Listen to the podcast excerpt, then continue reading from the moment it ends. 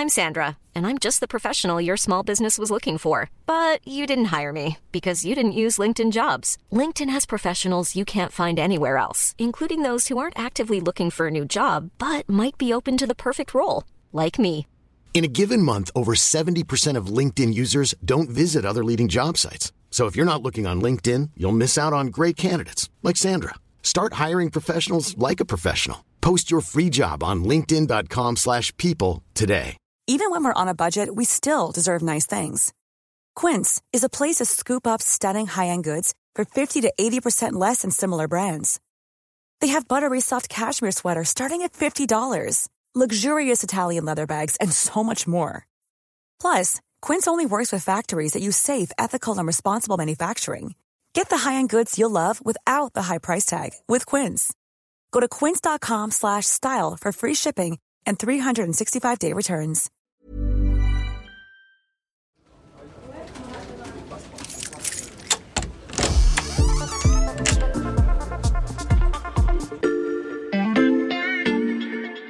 Salut, c'est Charlotte Baris. Bienvenue dans l'armoire de la loupe. Cette semaine, vous allez tout comprendre sur L'indice de position sociale. L'indice de position sociale. IPS, indice de position sociale. Selon les indices de position sociale, L'IPS, L'indice de position sociale. l'indice de position sociale. L'IPS, c'est un sujet qui concerne l'école. Et à l'Express, on a une spécialiste éducation, Amandine Hiroux, journaliste au service société. Salut Amandine. Salut Charlotte. Si je me souviens bien de ce que j'ai justement appris à l'école, pour définir un indice, il faut faire des calculs. Alors comment on établit cet indice de position sociale qu'on va attribuer aux établissements scolaires?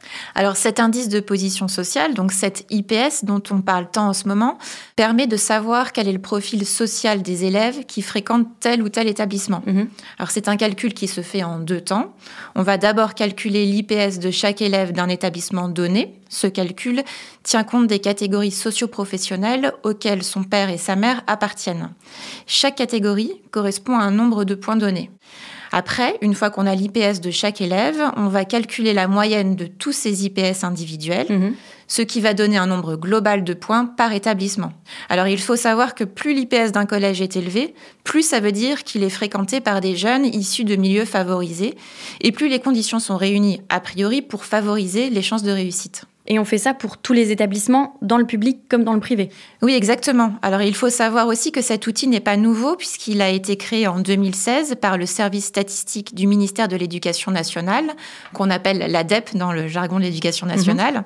Cet outil permet entre autres aux académies de mieux répartir les moyens de fonctionnement en augmentant notamment les dotations accordées aux établissements ayant les IPS les plus faibles. Mhm. Le système Affelnet à Paris l'utilise également par exemple dans le cadre des affectations en classe de seconde, c'est-à-dire que dans la capitale, les élèves ayant fréquenté un collège plus défavorisé socialement bénéficient d'un bonus de points, ce qui amplifie leur chance d'accéder au lycée de leur choix. Mhm. Alors le problème, Charlotte, c'est que pendant des années, seule l'éducation nationale connaissait ces statistiques. Le grand public, lui, n'y avait pas accès. D'où cette impression d'être confronté à un système assez opaque. Mais c'est plus le cas. Je peux maintenant aller consulter l'indice de position sociale de n'importe quel établissement. Oui, et ça, c'est grâce à un journaliste. euh, Il s'appelle Alexandre Lechner.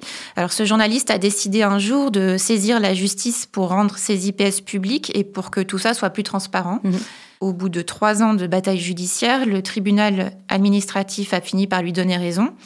Et euh, l'éducation nationale a alors été obligée de publier ces données. Mhm. C'est le cas depuis euh, octobre dernier, donc c'est assez récent. Et euh, depuis octobre, tout le monde peut désormais connaître euh, l'IPS du collège de son enfant en se rendant tout simplement sur Internet. Ces IPS qui sont donc désormais accessibles, tu les as étudiés, Amandine. Qu'est-ce qui en ressort? Alors, il faut savoir que l'IPS national moyen des collèges est de 103,4 pour être très précise. Le taux le plus bas est enregistré dans un établissement de l'Académie de Guyane et il est de 51,3, Mhm.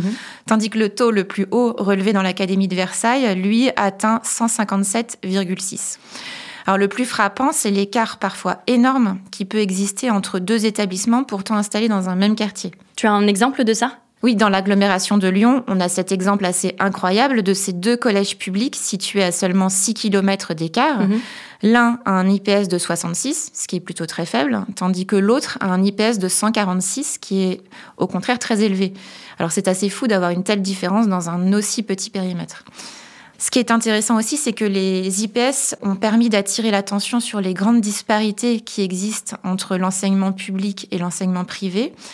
On s'est rendu compte que les collèges privés sous contrat scolarisent moins de 17% d'élèves d'origine sociale défavorisée et concentrent à l'inverse 40% d'élèves très favorisés, mhm. alors que dans le public, ces proportions sont strictement inverses. Mais ces disparités, on s'en doutait un petit peu, Amandine. Alors, au-delà des constats, à quoi ça sert d'avoir ces IPS alors avant qu'on entende parler des IPS, certains avaient tendance à minimiser un peu l'ampleur du phénomène, euh, à dire que les disparités sociales entre les établissements n'étaient pas forcément si notables que ça. Aujourd'hui, grâce à ces IPS, on peut faire un état des lieux très précis et chiffré, mhm. ce qui accentue un peu la pression sur les responsables politiques qui ne peuvent plus fermer les yeux. D'ailleurs, la publication de ces IPS a certainement encouragé Papendiaï, donc l'actuel ministre de l'Éducation nationale, à agir et à faire des propositions pour euh, tenter de favoriser la mixité sociale dans les établissements, même si certains parlent d'un plan à minima. Mhm. En tout cas, la publication de ces IPS va justement permettre de voir par la suite si la situation évolue. Ça, c'est le grand intérêt euh, de cet indice. On verra si les choses bougent ou pas dans les mois et les années qui viennent. Des outils pour favoriser concrètement la mixité sociale à l'école. Merci beaucoup Amandine pour tes explications. À bientôt Charlotte. Voilà, je peux refermer l'armoire. Maintenant, vous êtes capable d'expliquer ce qu'est l'indice de position sociale. Et si vous voulez en savoir plus, on vous a préparé une liste d'épisodes de La Loupe et d'articles de l'Express qui traitent du sujet.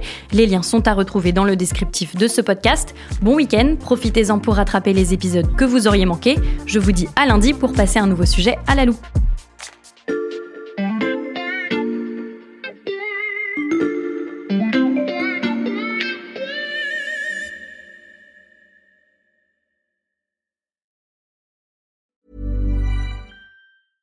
Hey, it's Paige DeSorbo from Giggly Squad. High quality fashion without the price tag. Say hello to Quince. I'm snagging high-end essentials like cozy cashmere sweaters, sleek leather jackets, fine jewelry, and so much more. With Quince being 50 to 80% less than similar brands. And they partner with factories that prioritize safe, ethical, and responsible manufacturing. I love that. Luxury quality within reach. Go to quince.com slash style to get free shipping and 365 day returns on your next order. Quince.com slash style.